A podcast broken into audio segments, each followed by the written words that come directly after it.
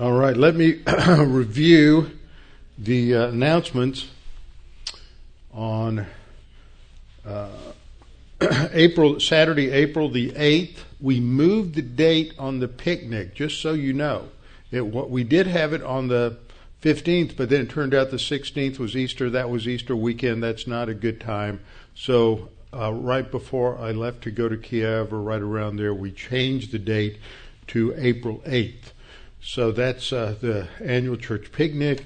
There'll be sign up sheets out there and everything for people to sign up for what you're going to bring and everything and invite friends. We always have a great time. And um, so that, that'll be great. Then the Camp at Rete garage sale will be April 28th to 29th uh, from 8 a.m. until 2 p.m. And the donations for that uh, are for the not to support the camp itself. They provide income uh, to provide uh, the transportation for the whole group that goes from Houston. This year they're not going to Colorado; they're going to Tennessee, Eastern Tennessee. So they still need uh, to pay for transportation since nobody's invented a transporter yet.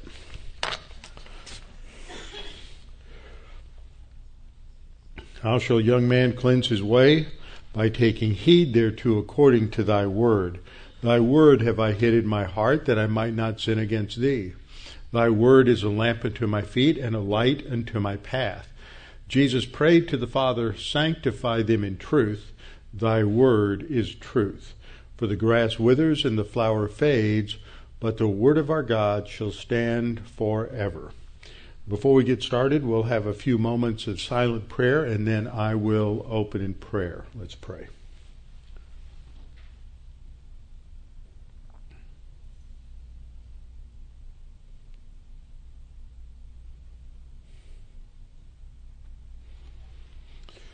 Father, we're very thankful that we can come together to fellowship around your word, to be encouraged by the presence of other believers to be encouraged by what we learned from your word, to have our spiritual life strengthened and stabilized as we look at the many things that are going on around the world, the changes that are taking place for uh, just the divisiveness that goes on in this country and how to relax in the midst of all of these uh, political turmoils and accusations and hostility. And Father, we pray that we might be examples of grace, examples of light, as important as uh, pol- political things are, we also need to be reminded we are not ambassadors for uh, political views. We are ambassadors for the Lord Jesus Christ, and our primary focus needs to be upon uh, helping people come to an understanding of the gospel and the truth of their salvation. Father, help us to understand these things and what we study tonight. We pray this in Christ's name. Amen. Open your Bibles with me to 1 Samuel chapter 23. 1 Samuel chapter 23.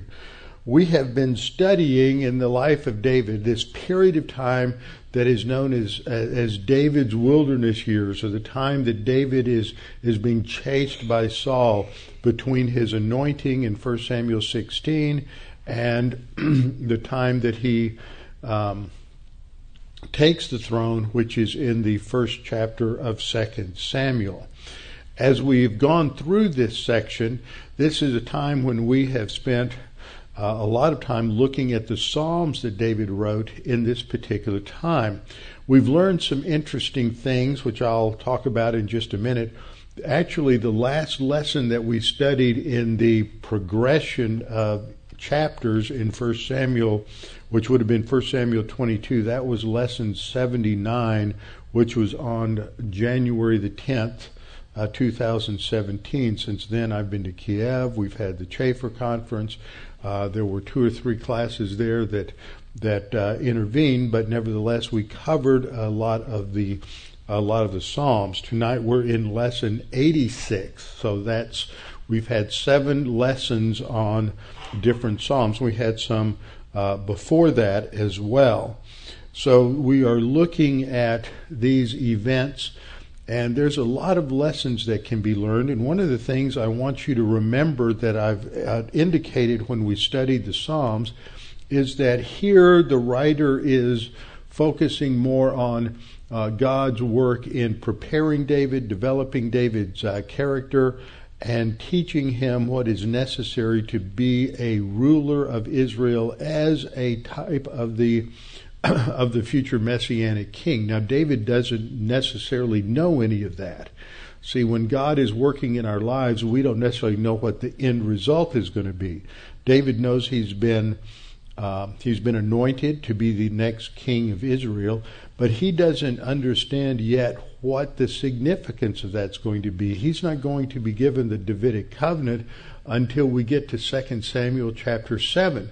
So there's a lot that's going on here, and he, like we, are in the dark about how God is going to bring him to uh, his ultimate position as the king, and then what's going to happen uh, happen after that. He therefore is being prepared by God, and as since he's in the dark, he's just as he's as much prone to his sin nature and given to worry and anxiety, especially when we see how many enemies he has, how many people are hostile to him. And one of the uh, interesting things I always hear about these, I don't hear about everything, but I hear about some things that as I was talking about some of the earlier Psalms, especially as David is talking about his enemies whose tongues are like swords and who are slandering him and maligning him and running him down. I've heard from uh, a couple of people who were facing that same sort of thing. I'm sure there are others that were facing other kinds of tests as we went through those Psalms. And the Psalms teach us about David's mental attitude as he is going through those tests. We see the tests described in the narrative history of 1 Samuel, but we don't get a look into his soul. We don't get to see how he is struggling with his circumstances, how he has fears, how he's angry, how he is uh, concerned, his, his weaknesses. We see none of that you go to the Psalms and you you see that and you come to understand how David addresses the problems same way we do. We have to go through a process where we get our mind off of the circumstances, off of the people, off of the situation, and focus back on the Lord and His plan and His purposes for our lives. The Psalms help us uh, to di- direct our attention in that way. So, in the previous chapters, we've seen David in uh, being pursued by Saul, and he escaped from the court at Gibeah, and he went to Nob, which was where the priest lived, and he went to uh, Ahimelech, the priest, uh, and who was who was very much a, afraid of what was going to be taking place. In fact, Ahimelech was going to be killed as a result of the fact that David went there. David fled from there and went to Gath, thinking he would hide out uh, among his enemies, and he did for a while until he was spotted, and then he faked uh, insanity because, uh, according to their religious belief, someone who was insane was protected by God, and so they were they they were afraid to touch David, and so he was able to escape. And we read uh, the Psalms that were associated with that and giving us an insight into uh, into David's character. Then we see in chapter 22, David in his uh, wanderings, he fled from Gath and then he went to the cave of Adullam in chapter 22, verse 1. And there people began to gather around him, his family and then his mighty men began to gather around him, and he was developing a cadre of leadership for the time when he would become the uh, the king of Israel. It's at that time that he found out that Saul murdered the priest. That was the main thing in chapter 22, and we learned that Ahimelech um, was killed, and that his son uh, Abiathar became the next high priest. And in chapter 22, verse 21, we're told Abiathar told David that Saul had killed the Lord's priests. And David at that point recognized who the enemy was. It was Doeg the Edomite, who was one of Saul's uh, upper echelon advisors. now we come to chapter 23. Chapter 23, we're going to see how David continues to escape, but we're also going to see a focus on divine guidance. This chapter, again and again, we see the situation that David goes to the Lord in prayer. Uh, verse 2, therefore David inquired of the Lord. Verse 4, then David inquired of the Lord once again. And, um, and it goes on through the chapter again and again uh, David goes to the Lord, which is a great example of what we should do every time there's a situation or circumstance, whenever there's anything difficult, whenever there's anything that's that's disappointing, anything that surprises us, we should be taking those things uh, before the Lord in prayer.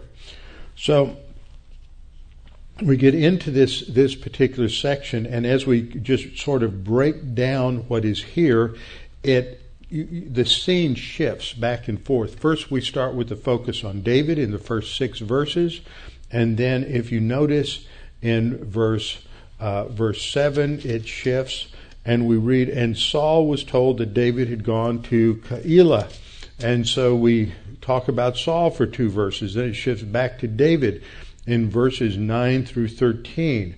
And then starting in verse 14, we shift our geographical area from uh, Keilah to uh, David in the wilderness of Ziph. Then we have another encounter with David and Jonathan in verses 16 to 18. And then in 19 to 28, Saul is per- hotly pursuing David again. And then we see David finally escaping and going to En Gedi. En Gedi will be the location of the next chapter. So we won't talk about En Gedi very much until we get to chapter chapter 24. So what happens is that David is at the cave of Adullam, as far as we know, starting with uh, the beginning of verse uh, chapter 22, verse one. That that's that's where he was. Uh, that's where he was staying, and when uh, Abiathar came uh, came to him, and then he's told by his men that the Philistines are fighting against Keilah. That's the Hebrew pronunciation. Most people pronounce it the English way as Kyla, which is sort of the German way. When you have an EI in German, you pronounce it like a long I. If it's IE, you pronounce it like a long E. But in Hebrew, it's actually spelled with a Q and then a apostrophe a break, and then Elah. So it's Keilah. And uh, it's a it's a town that we will uh, look at in just a minute. But first, we need to look at the geography again and see where we are. So up here in the north, we have Jerusalem, uh, the Jebusite city, and at this point, it is still a Jebusite city. Nob is located just to the northwest uh, on this map. That's where David uh, went to uh, uh, go and get food from the priest. Then, when it became known that he was there, uh, or he was because of Doeg the Edomite, he fled to Gath, and there he feigned madness in front of Ahimelech, and from there he fled to the cave of Adullam. Now, if you look at this map, you see that it's it's roughed out with shadow here, gives you a topographical effect. This is the hill country north of Jerusalem. It becomes the hill country of Jerusalem. Down south here, it's the hill country of, of Judah. What's interesting, even today, there is a major north south road that go, cuts from Hebron here up towards Gibeah of Saul and goes on north, and it's called the Way of the Patriarchs. And this is the backbone of Israel. Today, that's the disputed territory. This is the area of, of uh, Samaria and Judah, often referred to as the West Bank, which is really a misnomer. The term West Bank implies what? An East Bank. An East Bank. East Bank of what? Where's the East Bank? It's the East Bank of the Jordan. What's on the east side? Jordan, the king, the Hashemite kingdom of Jordan and they didn't acquire a West Bank until they invaded across the river in in um, uh, 19, uh, in the in the 60s. Actually, in the in 1948, they they came across, and it wasn't until areas were recaptured by Israel in 67 that they uh, took over the Temple Mount and things like that. So in 48 and 49, they they drew an armistice line called the Green Line. Anybody know why it's called the Green Line? Because they drew it with a green pen. Sometimes history is just pretty simple. And according to the armistice that was drawn up, uh, this was never to be considered to be a border. And who insisted on that language in the armistice? Israel or the Arabs? The Arabs. Because they didn't want it to become an international boundary or national boundary because they wanted everything. They wanted to run the Jews completely into the Mediterranean. So they didn't want they they made sure that language was in the armistice. So you have these idiots like people in our State Department, our former president, and others who are so abysmally ignorant of history that they but the, what they're motivated by is anti-Semitism. They hate Israel. Anybody who insists that the 67 line should be a border hates Israel when our Senator Ted Cruz was taken up, it's it's just north. It's off this map, but if you go north of Tel Aviv, about eight or nine miles, there's an area there where the line, where the 67 line gets within about three miles of the Mediterranean. Now, three miles isn't very far. That's like from here over to probably the intersection of of uh, Campbell and I-10 or Blalock and I-10 somewhere right in there. That's that's pretty close. And as you come in from the from the sea, you're in lowlands, and all that lowland area which you see pictured here along the uh, Mediterranean coast, that's called the Shephelah. And as you come in those three miles from the Shephelah, all of a sudden you hit the line of the uh, of the uh, hill country of Samaria, and it goes up about 1,500 to 2,000 feet. And so you ha- it's almost like an escarpment that runs north and south all along there. Well, it, you know, in military strategy, the key is to always ha- have the high ground. So if you had a hostile force, now all of that territory up there is under the control of Israel communities. These are those West Bank settlements everybody gets all all upset about. But if you're up there, and I've been up there once at one of the communities up there, you you if you had modern artillery uh, uh, set up up there you would be able to uh, fire at and control everything from Hebron in the north to south of Tel Aviv. That's about 70% of Israel's population and about 70% of their high tech industry and most of their other I- industry. In other words, if you control that high ground, you could destroy the modern state of Israel. That's why it's insane to think that you're going to ret- let Israel return to the 67 uh, line because that would be committing suicide. So they should never be forced uh, to go back to that. And that's why no self respecting Israeli will ever consider that. Um, and so all you have to do is go look on the ground.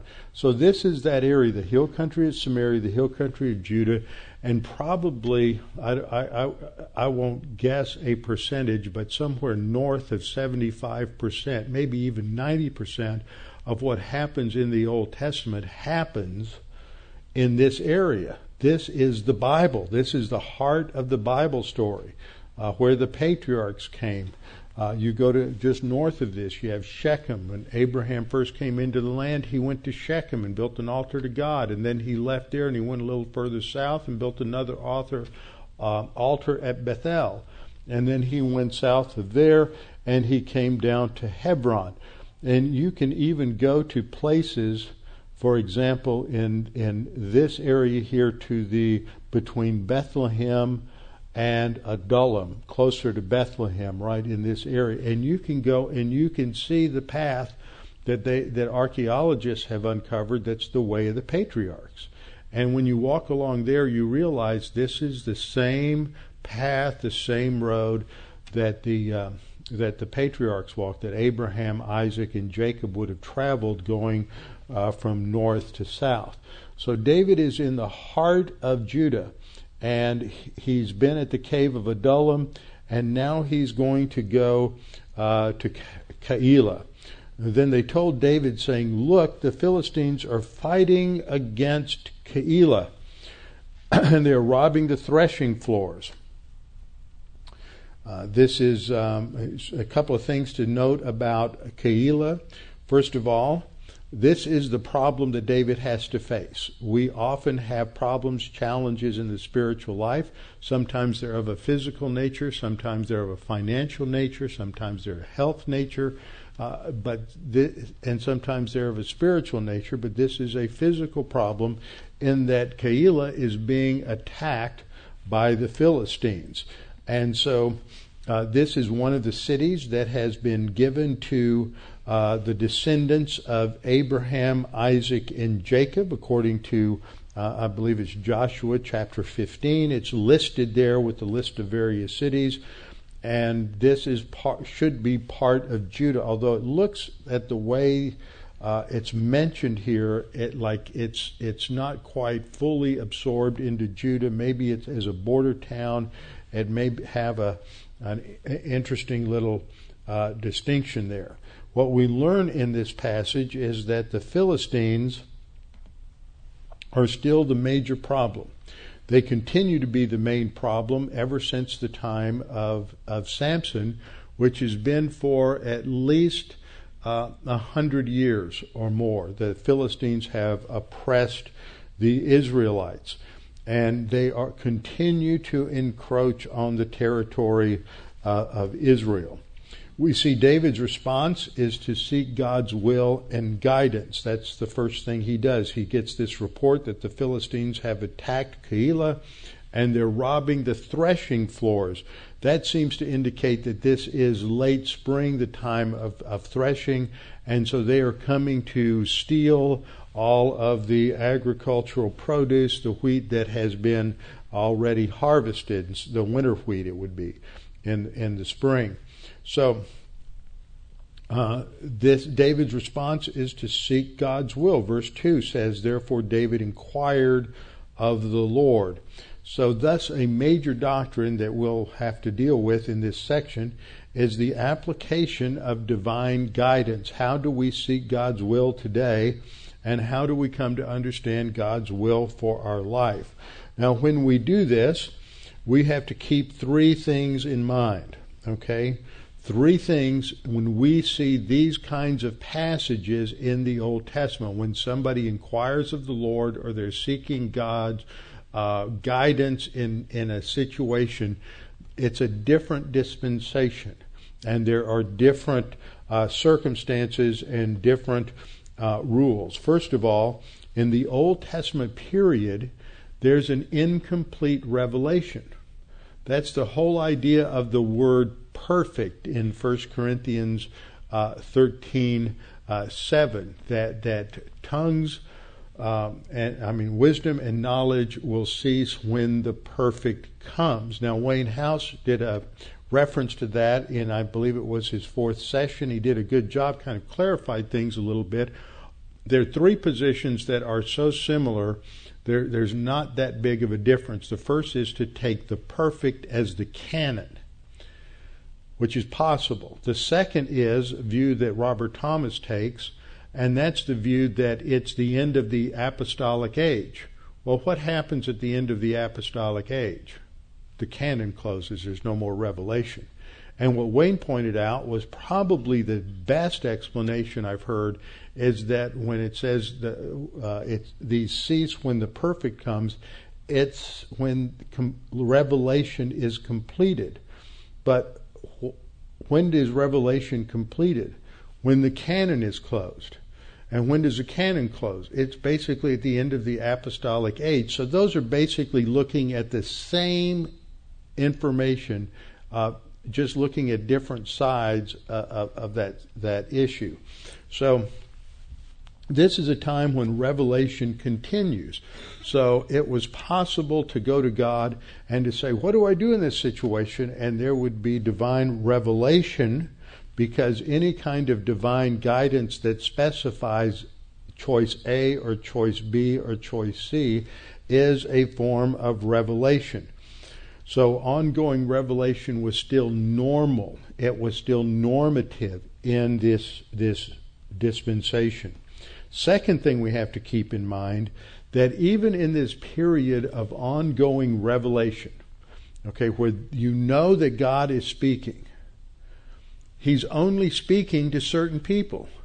He's not speaking to the everyday average believer who's out there doing whatever it is he's doing and say, God, do you really want me to keep doing this? Or should I go off to college? Or should I marry that woman? That's, we don't have that kind of a, uh, uh, of a situation anywhere in any of the Old Testament texts. God reveals himself to the leaders of the nation. Those are the also, by the way, the only people who have any kind of relationship with the Holy Spirit. The two are not necessarily connected, but God's God reveals Himself to specific individuals, and the only examples we have of those who are critical to the decision making for the nation. And so that's the second thing to keep in mind is God is God's revelation is being mediated through God's servants, the prophets. It's not coming in any other way. So it's it's sometimes there's direct revelation, sometimes it's dreams and visions, uh, as it was with Joseph, as it was with Daniel, as it was with Ezekiel, but it's always related to those that had some sort of leadership uh, function. And then the third thing uh, that we should note is that this uh, specific divine uh, guidance is uh, only related to national circumstances. Uh, and the, the, previous point was it's always mediated through God's servants, the prophets. And in the third point, that it's always related to national decisions. It's not related to the everyday decisions of the everyday believer. So there's a lot of misconception about that. Uh, even in the few instances where there's divine revelation given to the apostles and prophets in the New Testament, it's it's limited to uh, to a very few and a very few occasions. It's not the experience of the everyday believer. It's never normative.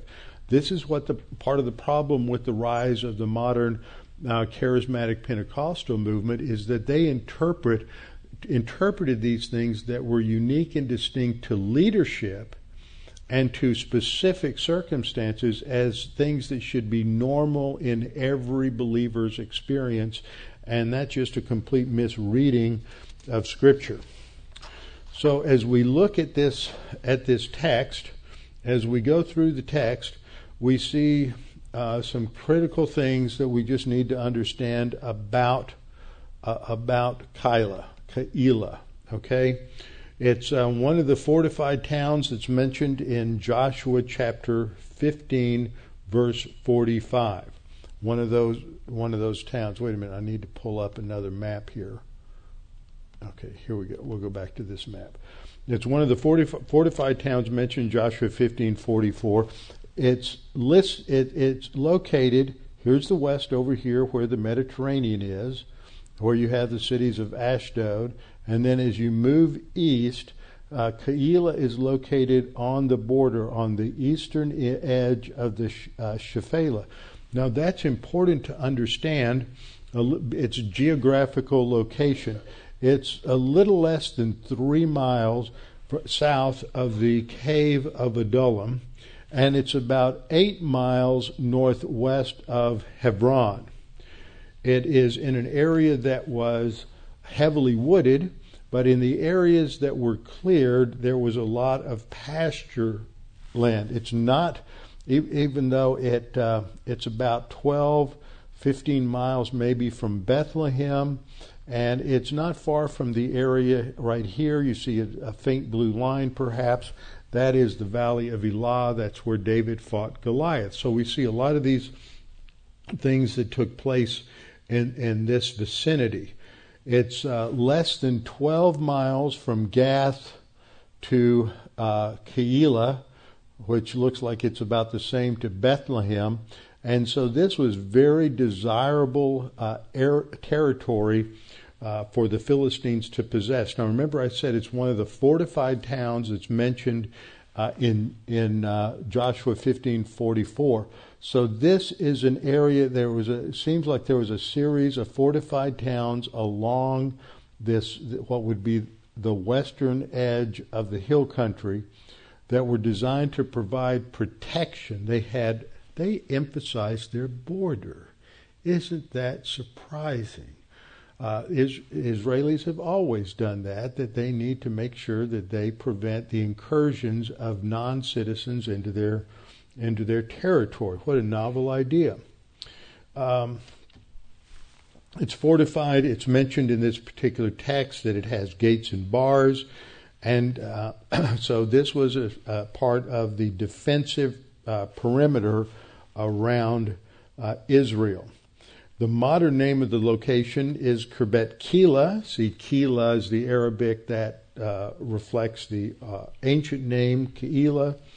And so it is thought in this chapter as we look at what David was doing, that he hoped to use, he was going to rescue those in Keilah and then um, perhaps set up a command post there. But the citizens seemed to be more afraid of Saul.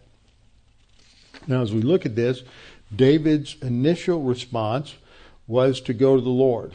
Wanted to make sure that he wasn't going to be uh, stepping out on his own and that he wanted to have uh, God's guidance. So David inquired of the Lord, saying, Shall I go and attack these Philistines? And the Lord said to David, Go and attack the Philistines and save Keilah. See, when God gives you direction, how would you interpret that? We had this whole Chafer conference last week. Wayne House talked about interpretation. Is interpretation literal? Is it allegorical? Do we spiritualize it? What do you think God meant when he said, go and attack Keilah? Pretty obvious. He meant to go and attack Keilah. He, he, that's, that's it. See, the Bible interprets itself. And when the Bible is speaking, interpreting God of these things, it's very obvious that, that God's word is to be interpreted literally under the normal everyday use of language, which includes figures of speech, hyperbole, uh, different things like that, but we understand exactly what the Lord meant. We don't have to sit there and go, What am I going to do? What does God mean by go and attack? Uh, what could that mean? Now, we do have an example of somebody who did that. Do you remember? Who was it that knew what God wanted him to do, but he didn't want to do that, so he had to go through some uh, various uh, machinations in order to try to avoid doing what it was clear God wanted him to do. Do you remember that? That was Gideon when he's putting out the fleece. Most people teach that Gideon was putting out the fleece to make sure he understood God. God told him to go defeat the Midianites. It was just as clear as it is here. But he wanted to avoid that, so he thought, well, maybe I can come up with something that's impossible for God to do. So I'll put out the fleece and ask God to make uh, make the dew come only on the fleece and not around it. And if God, because uh, God probably can't do that, uh, oops. And then he said, okay, let me try it another way. We'll have the dew come around it and the, the fleece be dry. Just reversed it. And so uh, that's it. Now, how would David inquire of God? We know from a uh, little later on in verse 6 that Abiathar, the son of Ahimelech, who's the high priest, doesn't show up yet. He's not there. When he shows up, the text makes it clear that he shows up with the ephod in his hand. Now, that's the high priestly garment, and it would be associated with uh, divine guidance. It is thought that the stones called the Urim and the Thummim would have been in the pockets of the ephod, and so this would be used to, in some way, to determine uh, divine guidance. But that wasn't, he wasn't there yet. But what we learned from back in chapter 22 is that the prophet Gad is with him. So David is referred to as a prophet. He doesn't have the office of prophet, but he had the gift of prophecy. Those are distinct. Daniel's referred to as a prophet, but Daniel was out of the land. He did not have the office of prophet. That was restricted to Israel in the land. So he had the gift of, of prophecy. Now, David could have received direct revelation from God, or he could have received information from the prophet Gad, uh, who was with him. We don't know uh, exactly uh, what was going on, but David got the revelation, and apparently it wasn't authenticated yet with some sort of corollary revelation. And so David's men weren't buying it when he said that we need to go and attack the Philistines. And so David's men uh, replied to him in, in verse 3 Look, we are afraid here in Judah, how much more than if we go to Keilah against the armies of the Philistines. Saul's at our back, he's trying to destroy us. Why should we uh, expose ourselves to the armies of the Philistines? We, we, will be destroyed. We're not sure God's telling you to do this. This is your, your agenda, David. So uh, they're they're uh, questioning him. So David goes back. This is his standard operating procedure. He goes back to inquire of the Lord once again. And the Lord answered him and said, Arise, go down to Keilah, for I will deliver the Philistines into your hand.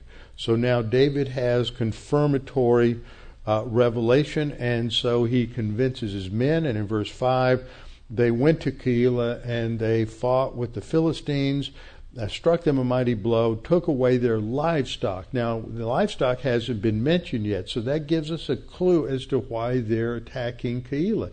They're looking to expand their pasturage, and they want to bring their flocks and herds down, and they want to take this town so because it provides protection, uh, could provide protection for their uh, shepherds and their herdsmen.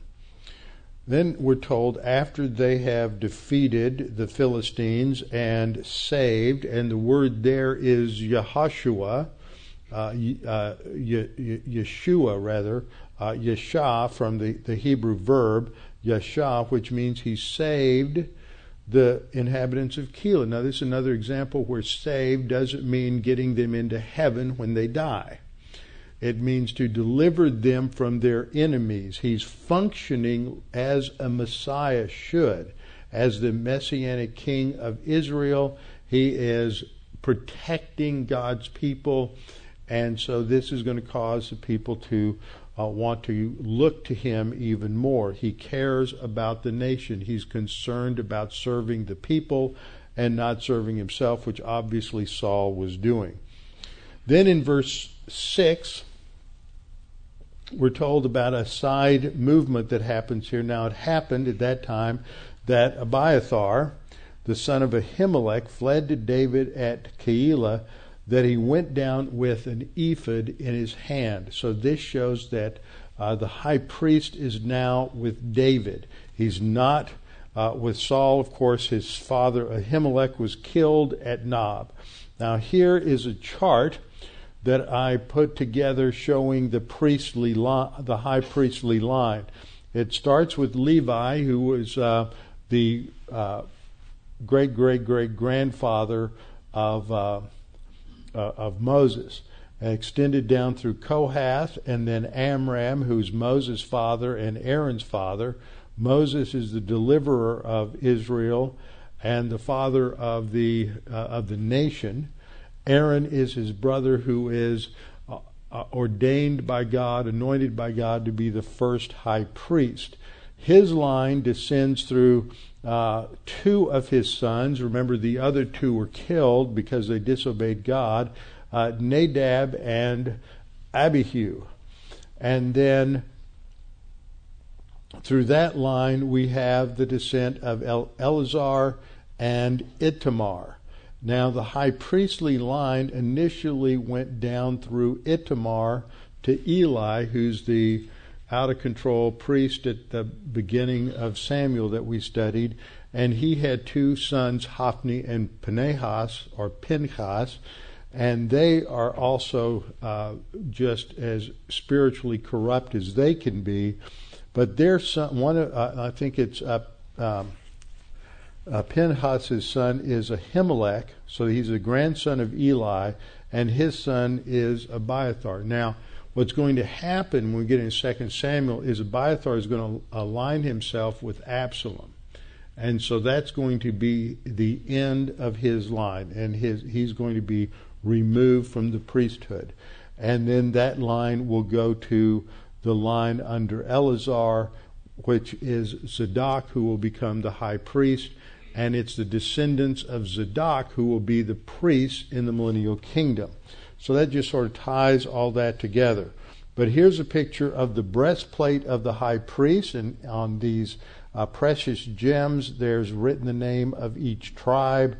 And then also, it's thought that in his pocket they carried the Urim and Thummim. There's also there were stones on his uh, on his shoulders, and on one shoulder there were the six tribal names were engraved on the stone, and on the other shoulder the other uh, six. The purpose for the Urim and Thummim is mentioned in Numbers 27:21. Um, he shall stand before Eleazar the priest who shall inquire before the Lord for him by the judgment of the Urim. At his word they shall go out, and his word they shall come in, he and all the children of Israel with him, all the congregation. A complete description of the uh, robe, the ephod, and the breastplate of the high priest is in Exodus 28, 6 to 35. So from Numbers 27, 21, we understand that this, this is a form of divine revelation to answer questions yes or no. You go to God and you say, Well, should I do this? Yes or no? And so somehow the Urim and Thummim was part of that. So, back to ch- uh, chapter 23, verses 7 and 8. So, down through 6, we see David. That's the focal point. Then it shifts to Saul in verse 7. And Saul was told that David had gone to Keilah. So he's got his Mossad or Shin Bet operation, his undercover agents who are spread out, uh, bringing him intelligence, and they've spotted David, and he's in Keilah. So Saul said, God's delivered him into my hands. Oh, he's excited. He knows where David is. David thinks he's hiding out there in Keilah, and he is going to attack him. So he uh, raises an army. This takes some time. You don't pull your, all these troops together just overnight. It takes a few weeks before you get everything ready. And then they prepare to go down to Keilah to put it under siege and to uh, take David. So, with all the logistics involved, maybe uh, six uh, six weeks, two months, three months uh, to do that. So he's putting it together, and um, is going to uh, then uh, he's go- then he's going to besiege David. Verse 9, we read When David knew that Saul plotted evil against him, he said to Abiathar the priest, Bring the ephod here. So again, David is going to get divine counsel. Now, this section from 7 to 13 is its significance. We've already seen in the first six verses that of those six verses, of the of those six verses, three of them, two, three, and four, half of those verses have to do with divine guidance. Then we get into the next section in verses seven down to thirteen. We also have an emphasis on divine guidance. Uh, Robert Bergen, who authored the First and Second Samuel commentary in the New American Commentary series, st- stated, as portrayed by the biblical writer, the central event in the Keilah episode of verses 7 to 13a is David's pursuit, the emphasis is mine, David's pursuit of divine counsel by means of the ephod. He, he said this is the main thing. 48 of the 103 Hebrew words in this section, see, I wasn't going to count them up, but he did. So I thought I'd just quote him.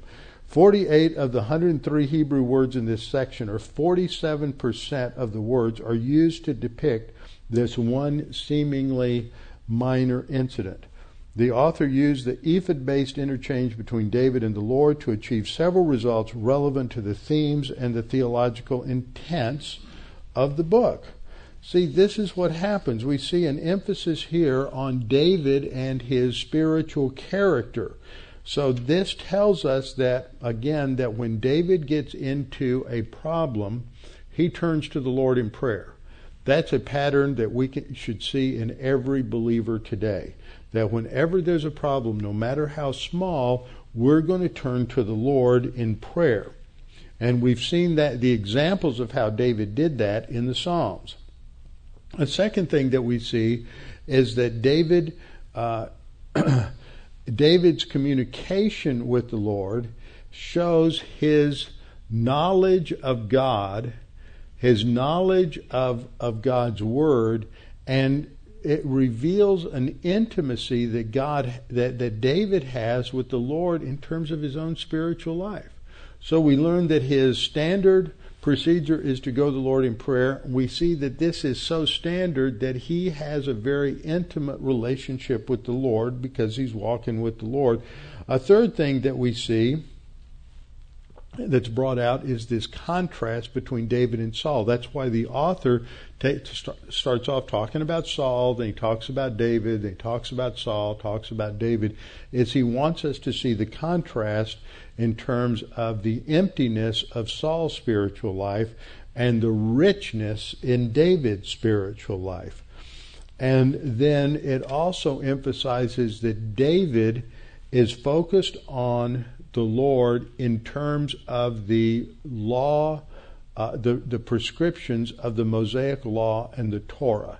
He is going to the high priest, he's going through a prophet probably, and he is focusing on, on what uh, the scripture says he should do to get specific divine guidance. And so verses 9 through 11 uh, focus on this. Uh, and so David inquires of the Lord in verse 10 O Lord God of Israel, your servant has certainly heard that Saul seeks to come to Keilah to destroy the city for my sake. Will the men of Keilah deliver me into his hand? Will Saul come down as your servant has heard? O Lord God of Israel, I pray, tell your servant. And the Lord said, He'll come down. Now, this is really interesting because God, David prays and says, Okay, I'm here in this city. It's all going to come and try to take the city. And then he says in verse 12, if he comes to try to take the city, are these people in Keilah going to betray me and turn me over to Saul? And so God answers in the affirmative in both cases. He says, yes, Saul's going to come down. And secondly, they will deliver you in verse 12. Now, what's interesting is God says Saul's going to come down and he's going to deliver you. Is that what happened? No, that's not what happened. Because when David got that information, David said, Hmm, I'm not hanging around. I'm going to leave. So, what we see here is another example in Scripture that in the omniscience of God, He not only knows what is going to happen, He knows what would happen if we made other choices. Now, that's really important because in the all of the heated argumentation over the centuries between your your your uh, strong high Calvinists versus those who are more moderate Calvinists, and of course the Arminians, is a recognition that that God's knowledge is is while it is certain, God's knowledge doesn't predetermine what happens.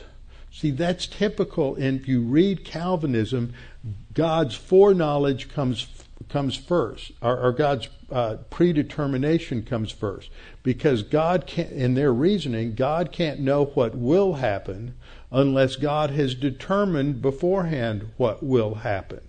And so there's in in their view, there's no such thing as hypothetical knowledge in the omniscience of God. That is knowledge of what would happen under other conditions. And the technical term for that in philosophy is counterfactuals. Factuals being that which will happen, counterfactuals being those things that could have, should have, or would have happened if we had made other decisions. But there are numerous examples of this, and one of those is in is in Matthew 11:21. In Matthew 11:21, Jesus said, "Woe to you, Chorazin!" That was one of the uh, towns, the fishing villages on the uh, north shore of the Sea of Galilee, as long as well as Bethsaida. Woe to you, Chorazin! Woe to you, Bethsaida! For if the mighty works which were done in you, see, Jesus performed miracles there. If the mighty works which were done in you had been done in Tyre and Sidon, Gentile pagan Phoenician cities, if they had seen the kind of miracles you've seen, they would have repented long ago in sackcloth and ashes. So Jesus says, if I had gone there and done these miracles, this is what would have happened. And he knew that. He's showing that God knows not only what will happen, but he knows what, what might have happened, what could have happened, and what should have happened. So David decides it's time to leave, and he gathers his men together, and they departed from Keilah and went wherever they could go. They just they probably scattered into the hills so that they would become a decentralized target for Saul. And when Saul heard this, he halted his expedition. He said, "Okay, I've, I've been defeated. I can't catch him." And then we're told in verse 14 that David stayed in the strongholds in the wilderness. And there are a lot of places to hide in the hill country of Judea. And he remained in the wilderness of Ziph. Saul sought him every day. So Saul has his uh, scouts out, he has his uh, teams out trying to spot David but God did not deliver him into his hand. Here we see that ultimately it's God's will that overrides human volition at times. So David saw that Saul had come out to seek his life, and David was in the wilderness of Ziph in a forest. Now, when you go there today, there's not much of a forest, not like there was then. And in fact, when Mark Twain uh, was in uh, the that area in the mid 1800s, in the 1860s, 1870s, and he wrote in his journal, he said it was devastated. There weren't any trees anywhere.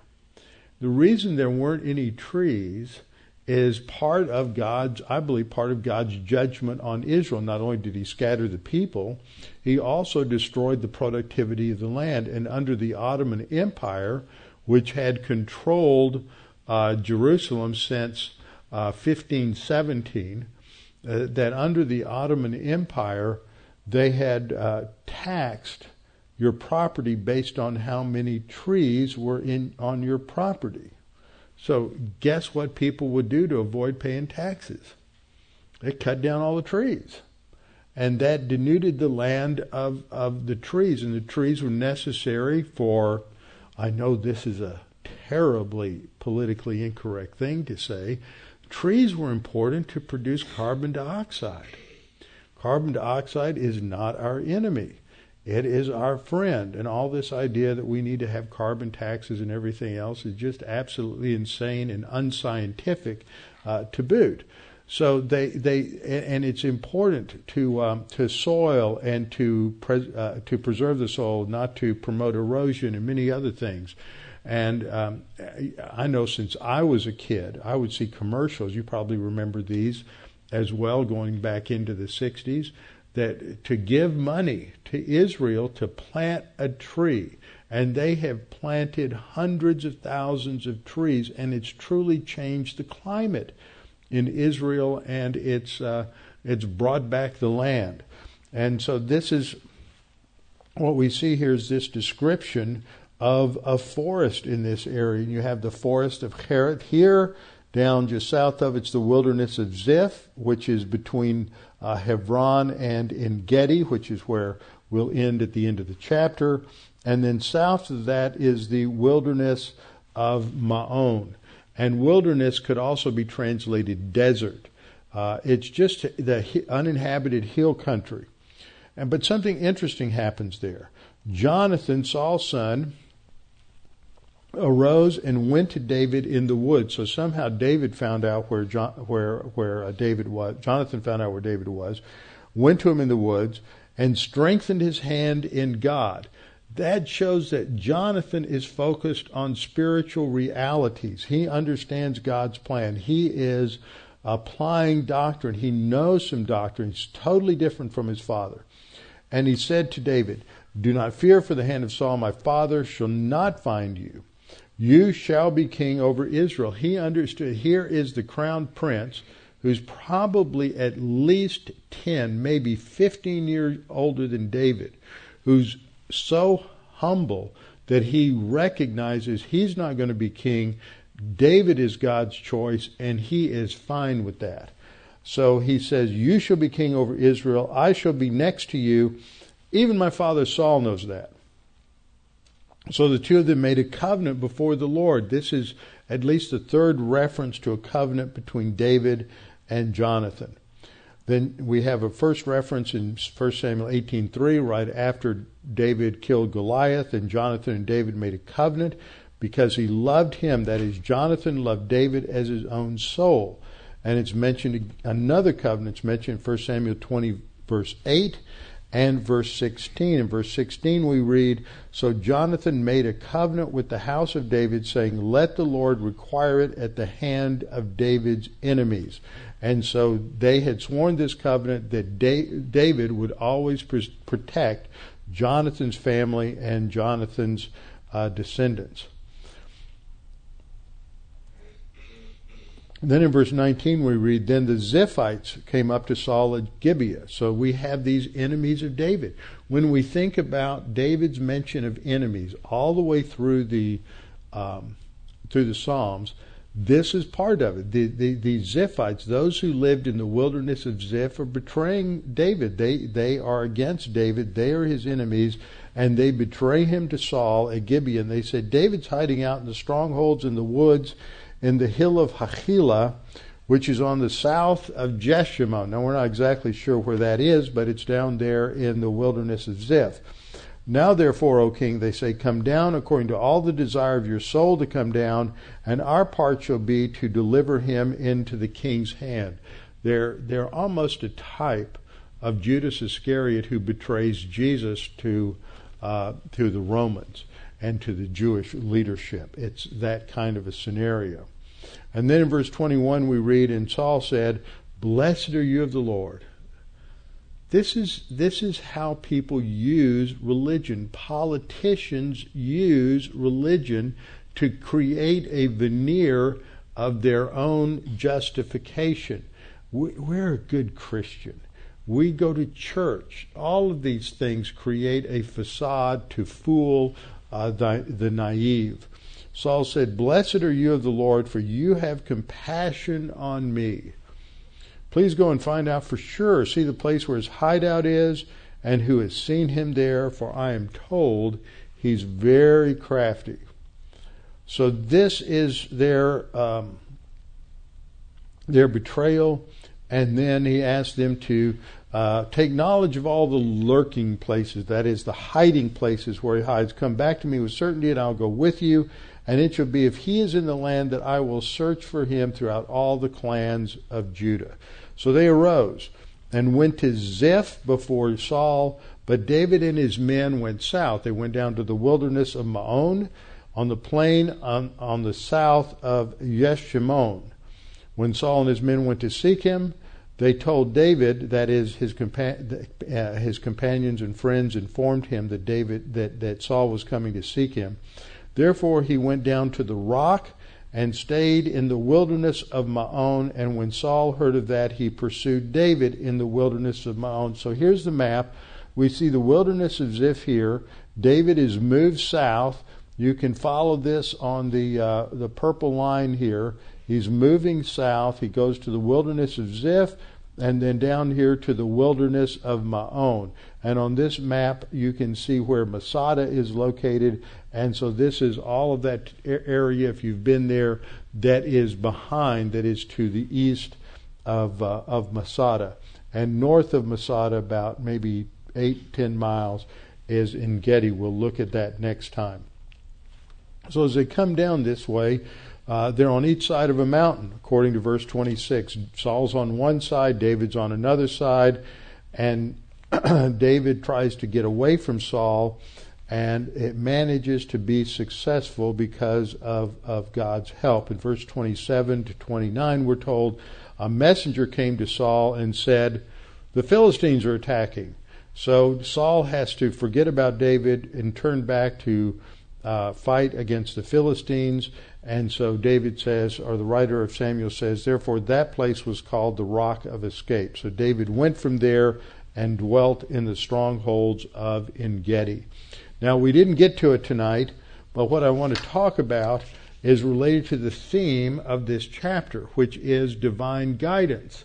I've covered this before, I'll cover it again, but I find that a lot of people seem to have some problems with different things. In fact, I heard something not too, a couple of things just within the last couple of weeks where I, maybe I don't teach things frequently enough, uh, but we're going to go over divine guidance again. Now, uh, if you're past the age of about 40, it's not as critical a doctrine as it is when you're younger. Because when you're younger, we make a lot more decisions. But the older we get, we've made decisions and we've lived our lives. So older folks don't seem to need uh, this quite as much as young people do. When you're in your 20s, you're trying to decide what kind of job do I want, what kind of education do I want, who do I want to marry, where do I want to live, what am I going to do with my life. When you get a little older, you've already made those decisions. And so it's not as critical, but we all need to understand uh, what the Bible teaches about divine guidance. Let's bow our heads and close in prayer. Father, thank you for this opportunity to study this section, to be reminded that you are intimately involved, not just in the life of David, but every believer. And there are many principles that we can apply, uh, implications that we can relate to in the life of David. Uh, first and foremost, being that we should seek your guidance for every situation in life. And that guidance comes through your word. That is where you have revealed your wisdom to us.